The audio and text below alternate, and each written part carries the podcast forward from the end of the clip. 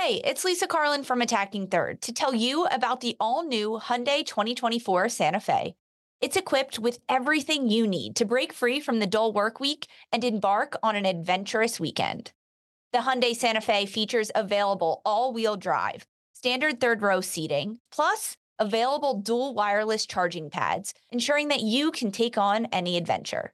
It's ski season, and with the all new Hyundai 2024 Santa Fe, I can easily load the car with all my gear plus my friends in the third row and make it right to the base of the slopes with all wheel drive. Learn more about the all new Hyundai Santa Fe at HyundaiUSA.com. Call 562 314 4603 for complete details.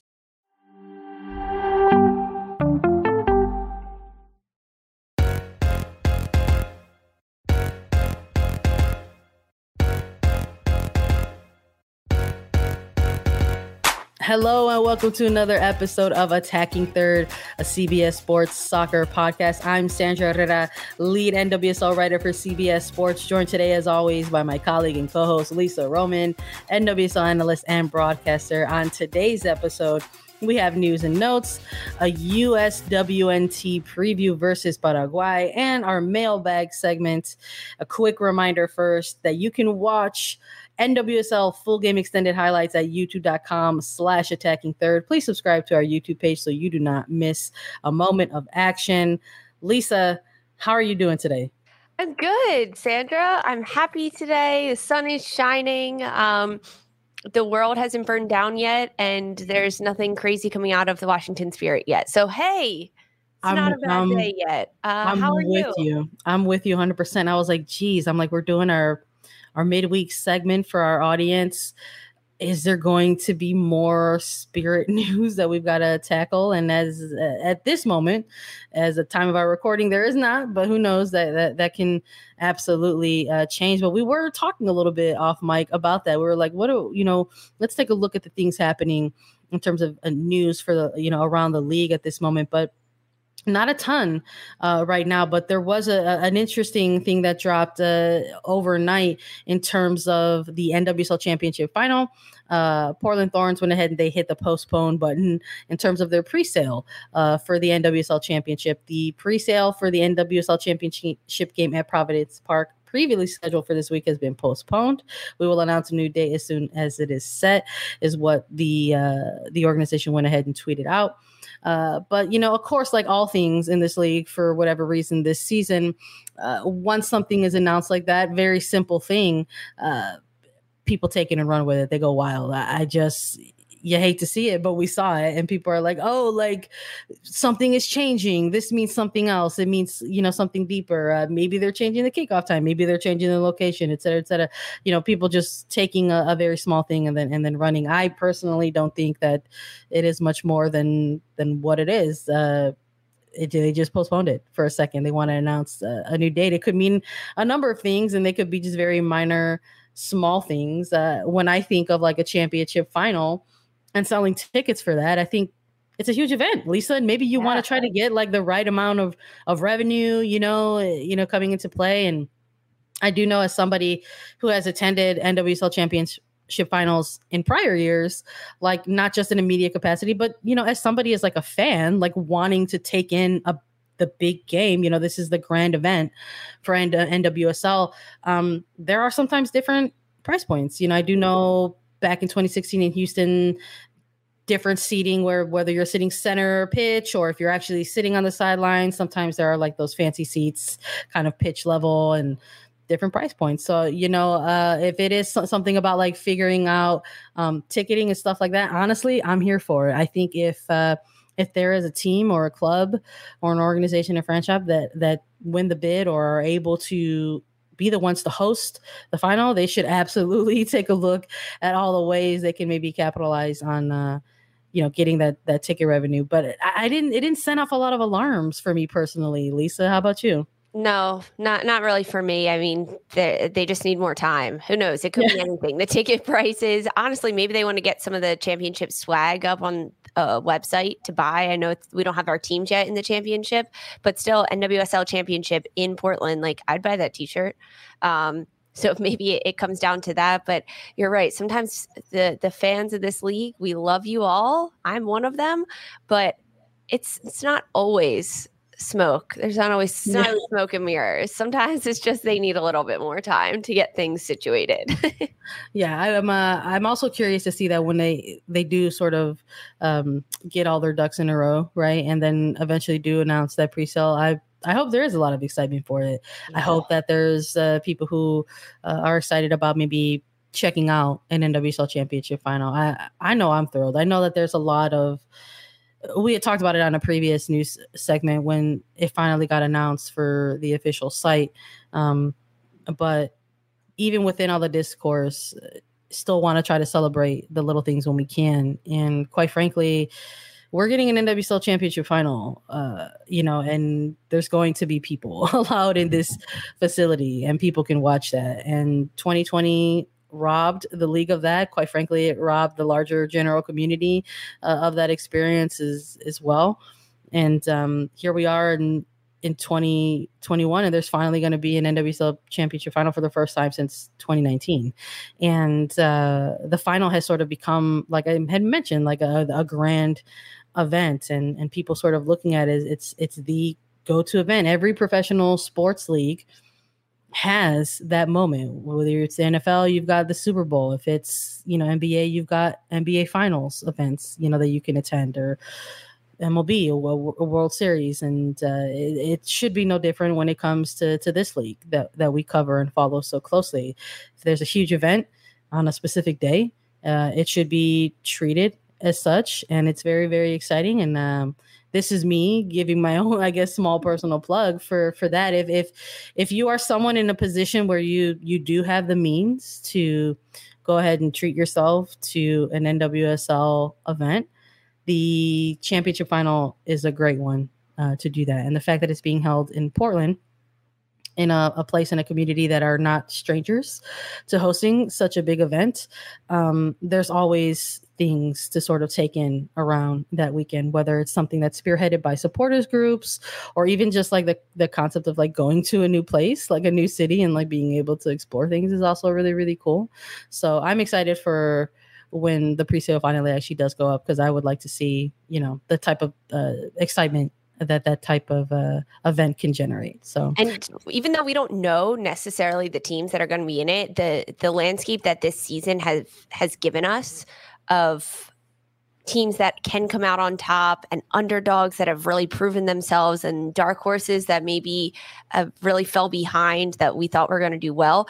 This is the championship that you want to be attending because anything can happen. No matter what two teams make it to this championship in the final, whew, oh, it's going to be a good match. You, I can already guarantee that, um, just because so much is at stakes and so much is on the line. And a lot of these coaches, they talk about this regular season, and some of them admit, like, we're not really worried about wins or losses until we get to the playoffs, and then winning the championship means everything. So week in and week out, they're not super disappointed when they get the loss. You, we kind of ask them sometimes as broadcasters, like, "Hey, like big loss last weekend. What happened?" And they're just like, "It's fine. We're not yep. in the playoffs yet. This isn't the championship. It doesn't matter. We'll still get there." Which, like, you love to see that confidence, but that's how much the championship in the NWSL means to the coaches and the players and the supporters. So I second that. If you can get there, get there.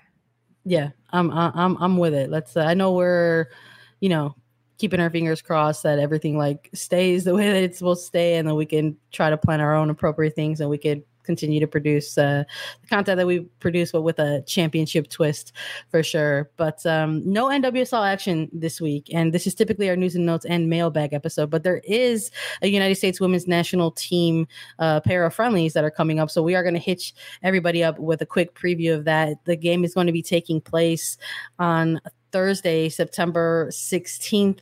Uh, so everybody get ready for that. The first of two friendlies. Uh, they're going to be facing off against Paraguay. Just to run down this roster by position again, so people get an idea who they're looking for. A lot of familiarity in terms of the Olympics, uh, because that's really what these games are. These there's these two matches and then two more coming up in October. Really, kind of a, a bit of an exhibition to just sort of congratulate the Olympians on on the bronze medal. And the first two are going to see um, a lot of the the 2020 Tokyo Game Olympic uh, roster with a, a, few additions to them. So we've got Jane Campbell and Adrianna Franch, the goalkeepers for defenders, Abby Dahlkemper, Tierna Davidson, Crystal Dunn, Casey Krueger, Kelley O'Hara, Becky Sauerbrunn, and Emily Sonnett. For the midfield core, it's Lindsey Horan, Rose Lavelle, Catarina Macario, Kristie Mewis, Andi Sullivan. And for the forward core, it's Tobin Heath, Carli Lloyd, Alex Morgan, Mallory Pugh, Sophia Smith, and Lynn Williams. Uh, previously, when we broke down this roster, we talked about how there is no inclusion for uh, Alyssa, uh, Alyssa Naeher or Sam Mewis. So they are around with the, the training camps and are participating in the sense of getting evaluations and seeing where they are in their current rehab. Uh, Julie Ertz and Megan Rapinoe are completely out of this one uh, with current injuries, and Christen Press um, has made the personal decision uh, to put international playing on postponement for a second while she continues to focus on her mental health, and we send her our best. Uh, but again, not a lot of surprises in this roster, Lisa. It's, it's exactly what we figured we were going to be seeing uh, post um, Olympic friendlies for this team. It's a huge, it's it's the Olympic roster plus some NWSL players. That's that's who's going to be taking on uh, Paraguay over these next two games. Uh, what are you what are you trying to get out of a game, any or both of these games, Lisa? Because this is a team. Uh, Paraguay is a team that uh, United States doesn't have a lot of familiarity with. Paraguay is a national team um, in a in a certain situation that a lot of other teams have been in, coming out of sort of uh, the pandemic as they're currently navigating those things, not getting a lot of time together, not necessarily uh, seeing a lot of time on the pitch or having camps together. Um, so there's potential for for this scoreline to look a certain kind of way when we're looking ahead to these two games. So, what are you looking for uh, in terms of watching this team and what they could get out of these games? Looking at this roster specifically, which is what you started with, you gave us uh, the rundown as to who all will be attending these matches. Um, I, I if I'm Vlatko and I'm sitting in this chair looking at this roster ahead of me, I have to be thinking about the future.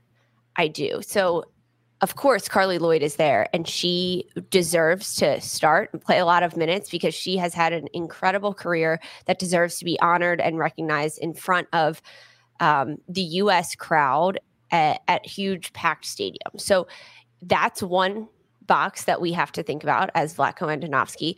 Another box is the future, the World Cup, the World Cup qualifiers that are coming, and how you have a lot of young talent, talent that maybe didn't get a lot of time at the Tokyo Olympics or who wasn't even on the roster during the Tokyo Olympics that you're thinking about potentially bringing with you to the World Cup. You have to see how they fit in, um, despite whoever your opponent is in Paraguay, but how they fit in in this team and how they fit in with some of the veterans that are already on this team or some of the younger players that did see a lot of minutes in the Tokyo Olympics. And that's where the the pieces of the puzzle have to come together.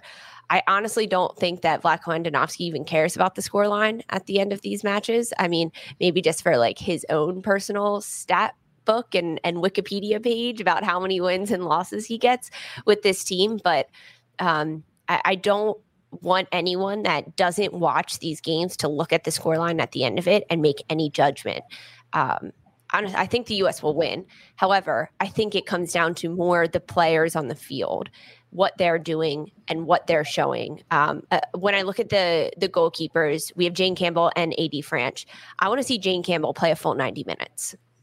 I do because yeah. you saw what happened in Tokyo Olympics. Very unfortunate, but Alyssa Naeher got injured, and then AD Franch had to step in. And in those first few minutes of that match, she looked a little shell shocked. And you don't want that to happen again. God forbid another player gets injured in uh, the World Cup or a bigger game and they have to step on the field. And now they've never been in that position. So I want to see Jane Campbell get a full 90, or maybe they split halves, or I doubt they'll do that. But I want to see a full 90 from Jane Campbell uh, between her and AD Franch. And then when you look at the back line, um, I think Casey Krueger is a player that didn't see that many minutes in Tokyo Olympics that deserves to have some more. She's been a player that's been on the bubble of this national team, um, and now she's gotten a chance to be at camp. And how does she play Uh, we know how she played Tierna Davidson because they both play for the Chicago Red Stars, but a player like Becky Sauerbrunn or a, another center back slotting in there, whoever it may be, whether it's Abby Dahlkemper, um, and then Crystal Dunn on the outside. So the the defense is not that different than what we saw before, but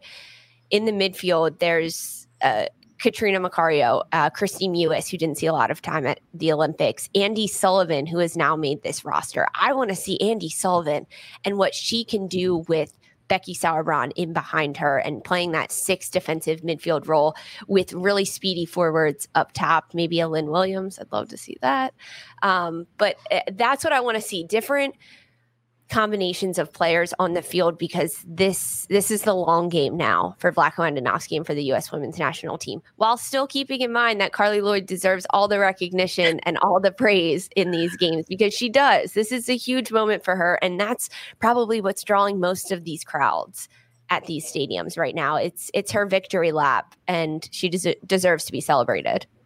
Yeah, in terms of a starting eleven, I absolutely I'm in agreement with you. I'm, I'm, I'm absolutely expecting to see Carli Lloyd in these lineups, if not getting the start, probably getting the captain's armband and, mm-hmm. you know, getting extensive minutes, you know, within them, whether or not they're full 90s, you know, remains to be seen. But I, I would love to see, uh, you know, players who maybe didn't see a lot of time. Mm-hmm during the Tokyo games to also get some some match minutes in. Obviously, yes, goalkeeper goal the goalkeeper position is a huge one.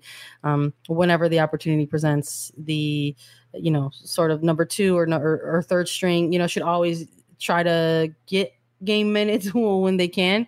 And it looks like this is going to be a pair of friendlies in which that that does happen. So whether it's Campbell getting the first one or Franch getting the 1st mm-hmm. one not too sure how it's going to play out, but I, I think as as long as they split them, I'm good with that. I would like to see that for sure. Um, but yeah, I absolutely want to see the players who didn't see a lot of time uh, in the Olympics. Catarina Macario is another one for me uh, to sort of really get into the mix. I would love to see a combination of uh, you know Macario and and Smith and Pugh on the pitch at the same time if possible.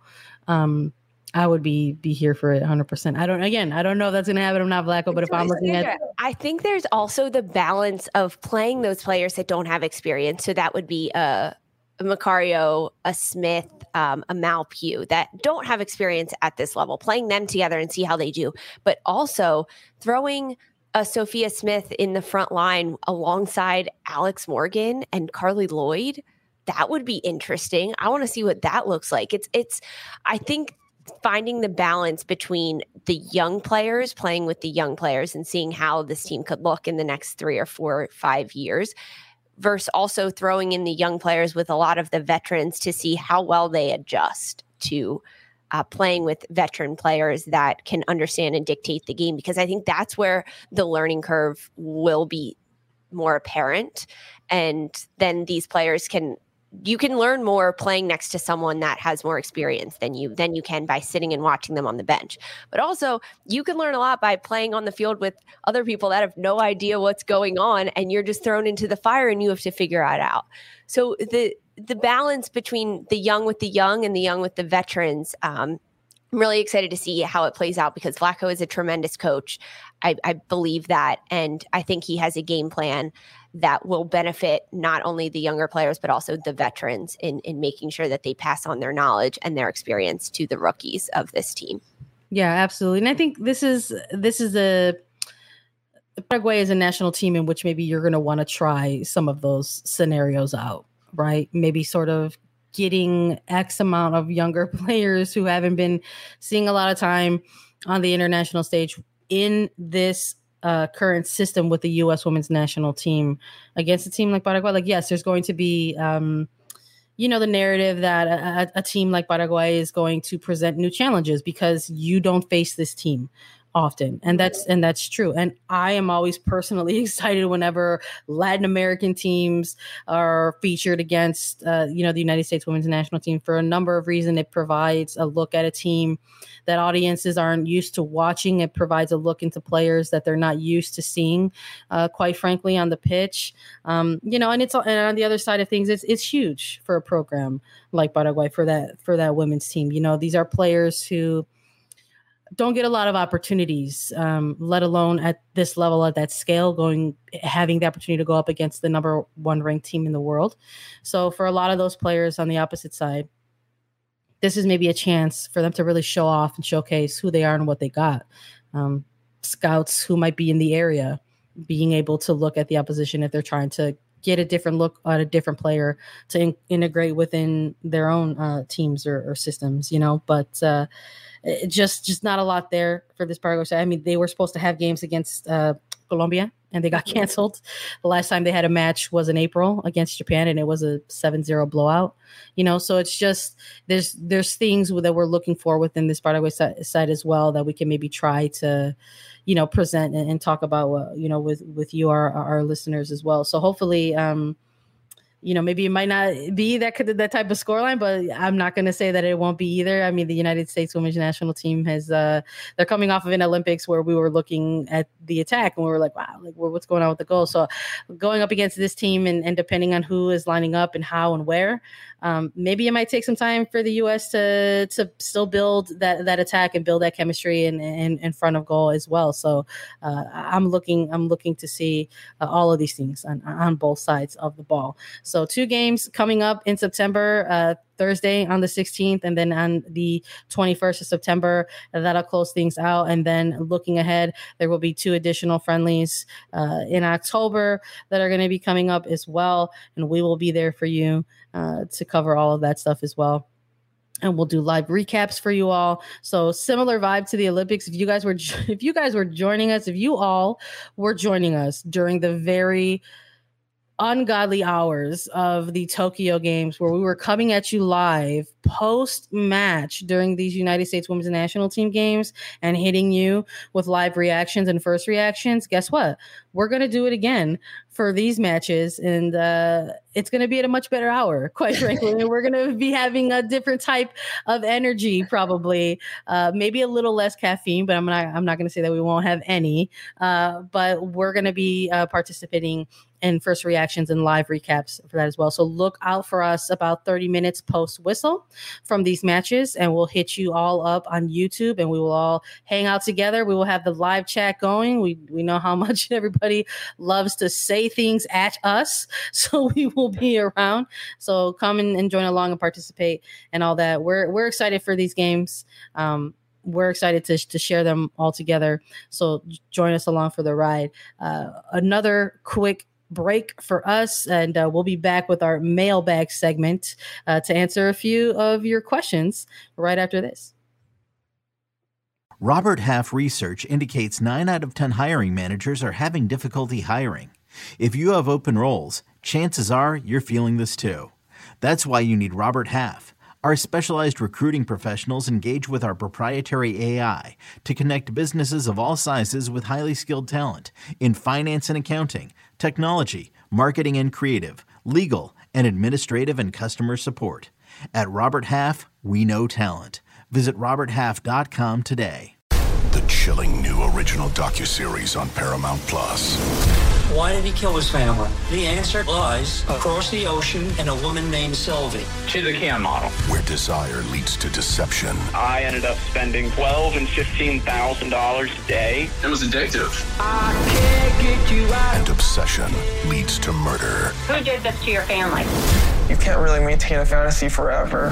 Control all desire. Now streaming on Paramount Plus. Hello, everyone. Now we're back to our favorite part of the midweek episodes, our mailbag segment now. Like Lisa and I are really excited about these because everyone has been participating uh, by leaving us a five star review on Apple Podcasts with a question about anything quite frankly we've we've had a lot of different types of questions. They, some of them have been uh, us women's national team based some of them have been nwsl based some of them have been like scenario questions and those have been a lot of fun. Uh, but you can ask us anything as long as you leave us a five star review on apple podcast and we'll answer it as part of our mailbag segment and uh, we want to hear from you. So if you haven't heard your question on the mailbag segment yet just hold tight. I promise that they're going to be coming up soon. We've been spreading these out so that we can take a little bit of deeper dives into some of these because we were like, you know, we need to spread them out because people are taking the time out of their day to go to Apple Podcasts and leave us the five star review. We need to take the time to look at that question and answer it in a really good kind of way. So we've got a few, um, we've got a few in the bank here. Lisa, are you ready to do this? Yes, I'm ready. Let's do it. Let's do it. All right, let's take a look at this first question. It's from Butler Bob Six. Butler Bob Six asks, after discussing the depth of squads for the Olympics, is it too early to talk about expansion for next year and player movement? So let's answer this in like in terms of what's happening like obviously post olympics so we also wanted to get to these because this is clearly we're talking about the the friendlies coming up for the united states women's national team and a lot of the roster that's in place is the roster that went to the Tokyo Games. And we all know what happened. The team came away probably with a bronze medal. They had to go through a lot of things in Tokyo. There was a lot of adversity, obviously, that they were clearly playing through. And they came out on the podium with bronze medals. Um, but within that, there's obviously discourse. You know, there's it's a it's a spoil fandom that we're all a part of in a certain way. And uh, we're used to seeing this team perform and, and get gold medals or or get you know World Cups. And uh, for some people, uh, they were looking at this as kind of like, wow, geez, what's what's going on with the team, and and, and looking at, at areas of of of improvement or, or where things could have gone wrong, right, quote unquote. Um, but I don't think it's ever too early to talk about uh, expansion for next year and and, and potential player movements. Uh, Lisa, what are your some takes uh, for for this question from Butler Bob Six? Uh, Butler Bob, I love this question, Butler Bob six. Um, yes, it's so easy when you're in the moment, especially this Olympics, to say where's the where's the attack, where are the goal scoring opportunities? This doesn't look like the same team. What can we fix? Let's fix it now. Let's fix it now. And um, looking to the future of this team is bright. Um, we've had a very bright past, U.S. soccer, women's soccer fans. We have. We've been very spoiled and very lucky to follow a team that has historically done very well and beaten teams by a lot. Um, the beauty of this is that the world of women's soccer is getting better, that the level of play is increasing all over the globe. And that makes it not as easy for the US team to just walk through teams and, and score goals. So we have to look at the development of players and looking at the future of this team. And already from these friendlies that the US is playing in September, we're seeing new players being added in because the rotation of players is leaving. Carli Lloyd has announced her retirement, so she will not be there for the World Cup. That opens a spot for another player. And another player that maybe we haven't even seen or talked about too much yet. Um, but there are, are already additions to this roster that didn't make it to Tokyo that maybe should have, or that just provide a different look. Um, and looking at the injuries that have been happening uh, with this team, there may provide more spots opening. There could be more retirements coming. There could be a lot of different changes that happen for the future. So the potential player movement, we will see different players. The roster will not be the same. We already know that for the World Cup. Um, but young players in this league, Sophia Smith being one of them, Lynn Williams, who did get time at the Olympics, but I want to see more of Lynn Williams. I want to see Mallory Pugh, who can be back on that world stage, um, scoring goals and, and doing a lot in the offense um, with this team. So the player development is already happening there. And in the NWSL this year, there are a lot of really good rookies, really good rookies that I could see making waves into this national team moving forward. Emily Fox, the defender for Racing Louisville, one of the players that I've been watching all NWSL season, who is a, a rookie of the year candidate for sure for this league. But I see her as as a potential spot on this national team. Looking forward to the future. Another player, uh, Margaret Purce, Midge Purce, who's not on this roster right now. She's been brought into training camps. She's still dealing with a bit of an injury with Gotham FC, but she's another player that I think could join this roster and provide a different look, especially because she can play in the attack and in the back line as well. Um, so the player movement, it's happening every single day it's happening. And I can assure you that after this summer, different things will be happening uh, because they already are. And the January camps that are coming, we'll see different players called up. And I can't wait till we get to there too. Um, but no, for sure, I'm I'm there. I'm there with you on all that. I mean, I think we've alluded to it a little bit already in in certain episodes. You know, whether it was our reactions immediately following like the bronze medal match or uh, when the roster for the, these upcoming friendlies initially dropped. Uh, we've alluded to it already, but like a different angle, I think too. Like I'd like to add on to this question is like just in the event that like maybe Butler Bob Six is is referring to like the club side of things, like in terms of expansion for next year and potential player movement there. I mean, I I think that's similar. I think we could definitely see a lot of movement there as well. There's there's certain teams in the league that have a number of national team players on their rosters, some more so than others, where uh, it's inevitable. like whenever you have an expansion team enter the league, um, there's always potential for the current roster in front of you to look different come kickoff in the regular season. So whether it's a team like you know Portland, a team like Chicago, quite frankly, um, a team uh, like North Carolina, teams that have had anywhere from you know three to five you know types of U.S. Uh, women's national team players on them on the squad. Yes, absolutely, especially in in 2022 where there's going to be the introduction of two uh, expansion clubs that are coming into the league as opposed to just one where typically in years prior during expansion drafts it's only been one one expansion team coming into the league. So in a year where there's going to be two, there's absolutely going to be movement. There's absolutely going to be um, different types of uh, rosters that are probably or different type of clubs who might be looking at different scenarios to uh, you know protect their their nine players now that we have the expansion draft rolls out and taking a look at who can be saved, who's going to be left off. There's probably going to be, honestly, there's going to probably be uh, conversations with with players, you know, and um, you know, in, in meetings in, t- in terms of like, hey, like the expansion draft is coming up, like.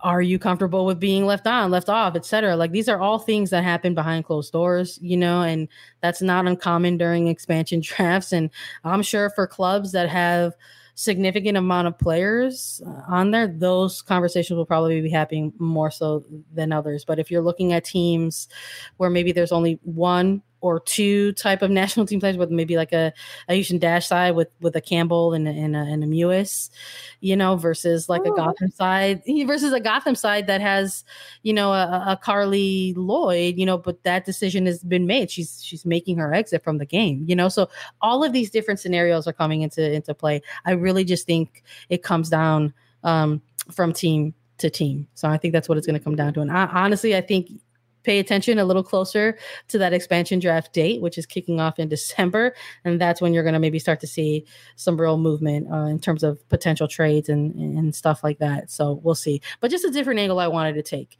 uh, for, for Butler Bob's question, just in case they were referring to expansion in the league and not just in the United States women's national team pool. But we got a second question to get through. So let's let's get to it. So this one is coming from Learn Norsk. so from Learn Norse, uh, they say, My question uh, for Sandra Elisa is twofold. Do you think that Vlatko's lack of international tournament experience is what led to his questionable rotation and substitution decisions? And do you think they would have won gold if Jill were still their coach?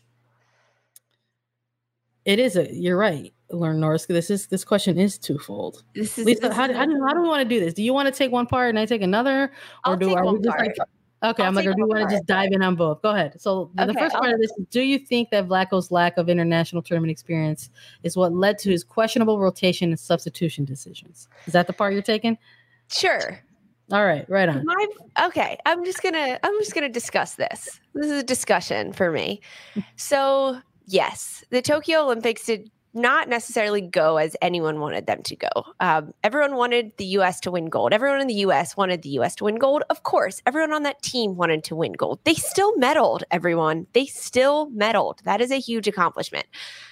Just to rewind and, and replay the history books, um, in 2019, there was World Cup and the US won. the US did amazing. They were supposed to then turn around and go to the Tokyo Olympics in 2020 that was a quick turnaround for them. And Vlatko Andonovski then took over the reins of this team. And he looked at a squad that had just won the World Cup and said, okay, in a few months, we are preparing for the Olympics. Why would I change anything on this squad? I'm going to keep it the very same because they just won. And to go back to back, no team has ever done that. No country has ever won the World Cup and then gold at the Olympics. And this was a very big opportunity for the United States to do that. So Vlatko Andonovski had to make a decision to say, okay, I'm going to continue to practice with the, the same squad that went to the World Cup. Um, there was a pandemic that hit that was horrible in every scope of it, but yeah. in terms of this team and the soccer world, there was a mm-hmm. pandemic. So this team could not get together and, and it still followed them to these games. Yes. They were and, playing the Olympics in a pandemic. Yes. Without so, fans. So leading up to the Olympics, there was a pandemic. So even the team could not get together and practice. So even if Vlatko did want to change some of the roster, at that point, he would be bringing in a player completely blind that would never have any training with this team because the team that had won together couldn't even train together. So if you're trying to throw new people into the mix, they can't even train together. So his best option was to just keep the roster the same and move forward with that.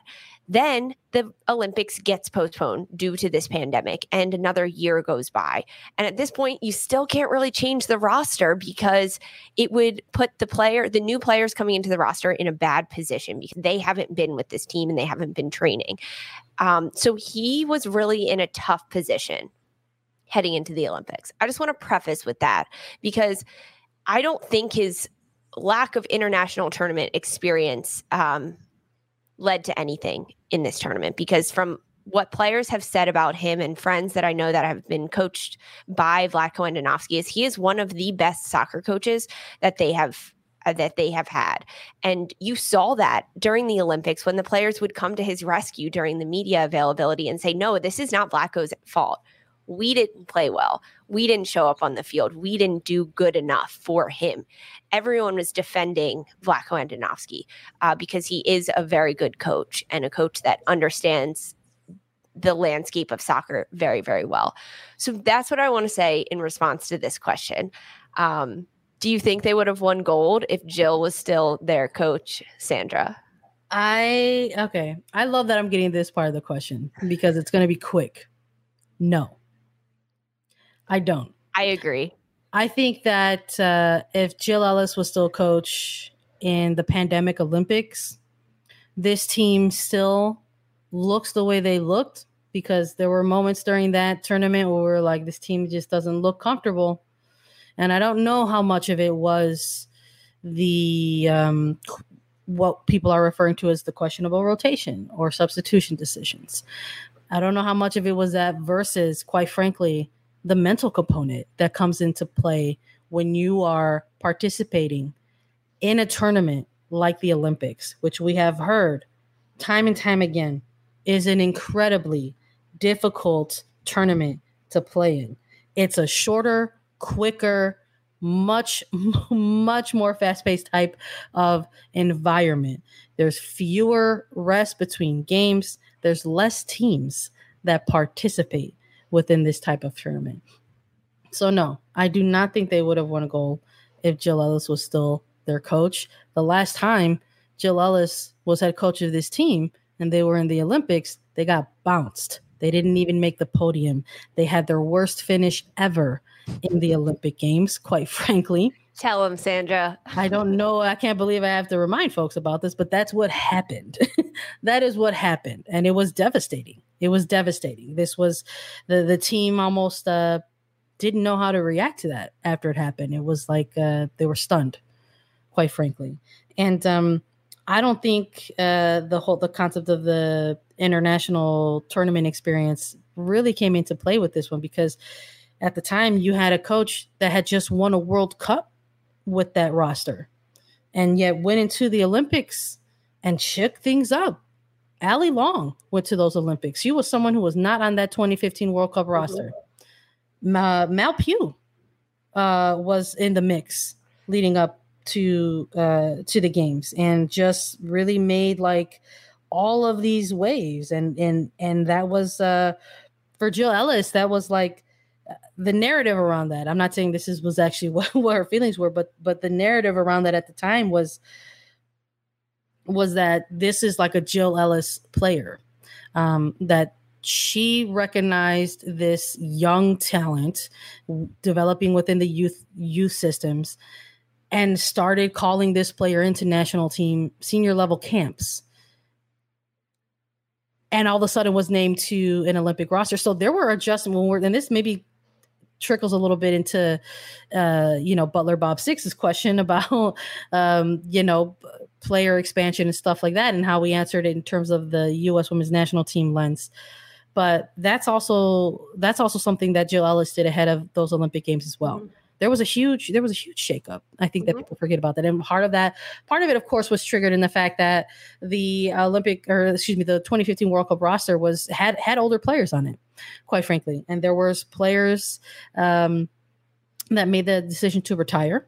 So there were a number of positions that opened up leading to those 2016 Olympics. But not just that, Jill Ellis was having conversations with veteran players. She had conversations with veteran players to say, this is what the next phase and future is going to be of this national team under my tenure. And guess what? It's not going to include or look a certain type of way.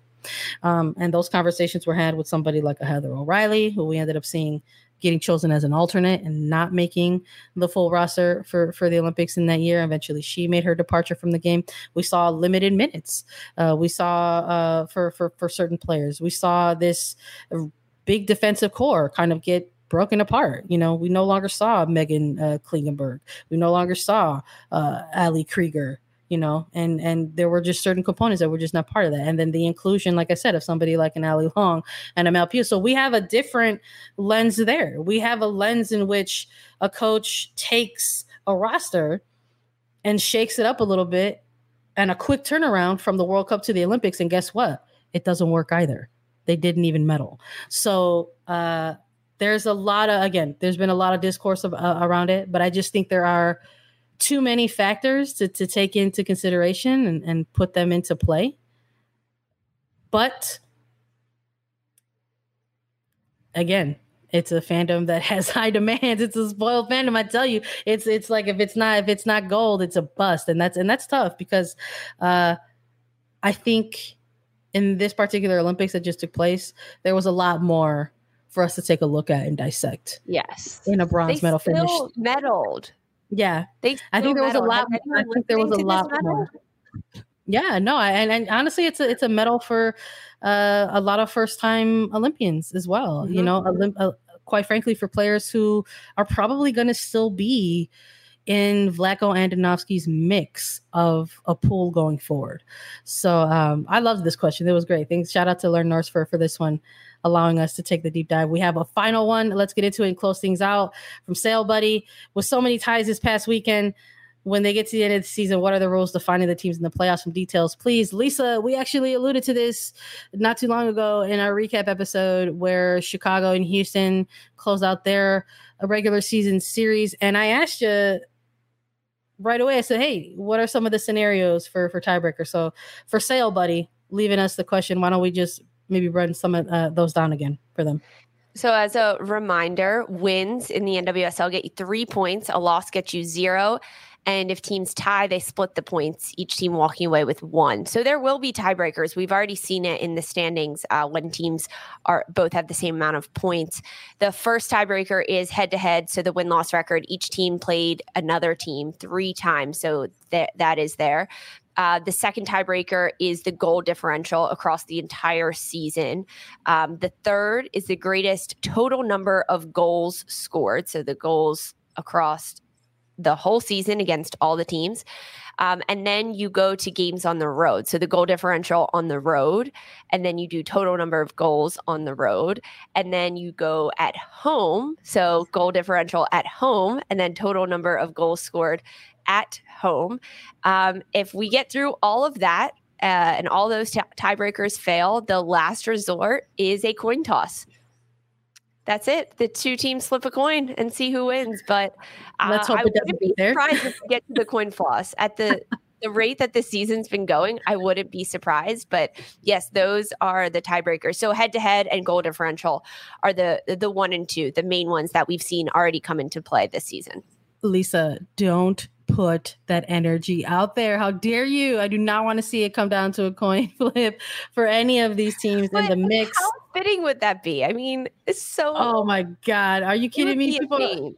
Oh my gosh, Lisa, people are finding some. I mean, they have reasons to be mad, and then there are other reasons to be mad, and No, this would be one of them. Don't come one of for sure. Well, I, hey, you didn't make the rule; it exists there. Someone put it there, and it wasn't you. Uh, but yeah, thanks for all the questions, everybody. Uh, Sail buddy with a good one to to close out things with an NWSL uh, question. Um, just to add on to to Lisa's answer, it's it's one through six. So the playoff format has expanded.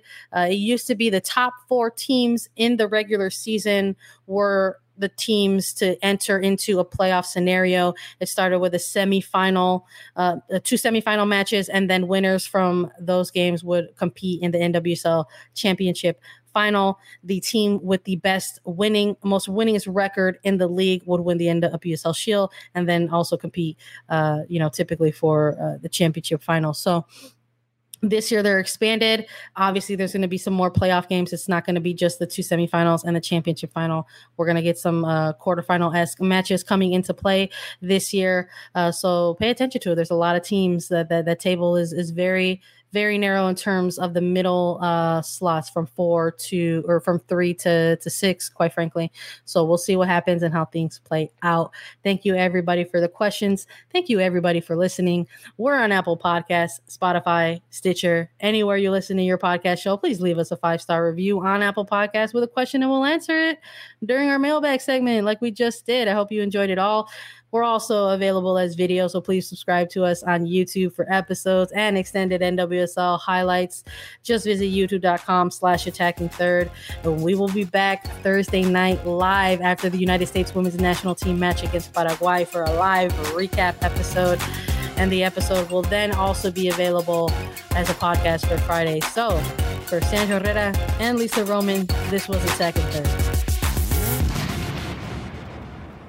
This is Tony Kornheiser's show. I'm Tony. You expected someone else? So, what exactly is the show about? Hmm, I don't know. It's a sports show nominally. Football's over, but we're finally at a point where things matter in college basketball, and baseball season is on deck. Greatest three words in the English language pitchers and catchers. We have some of the best voices come on and explain what matters or what makes an upset, like Ryan does. Nine over eight. No, that's not an upset. No, yeah, it is, Bob.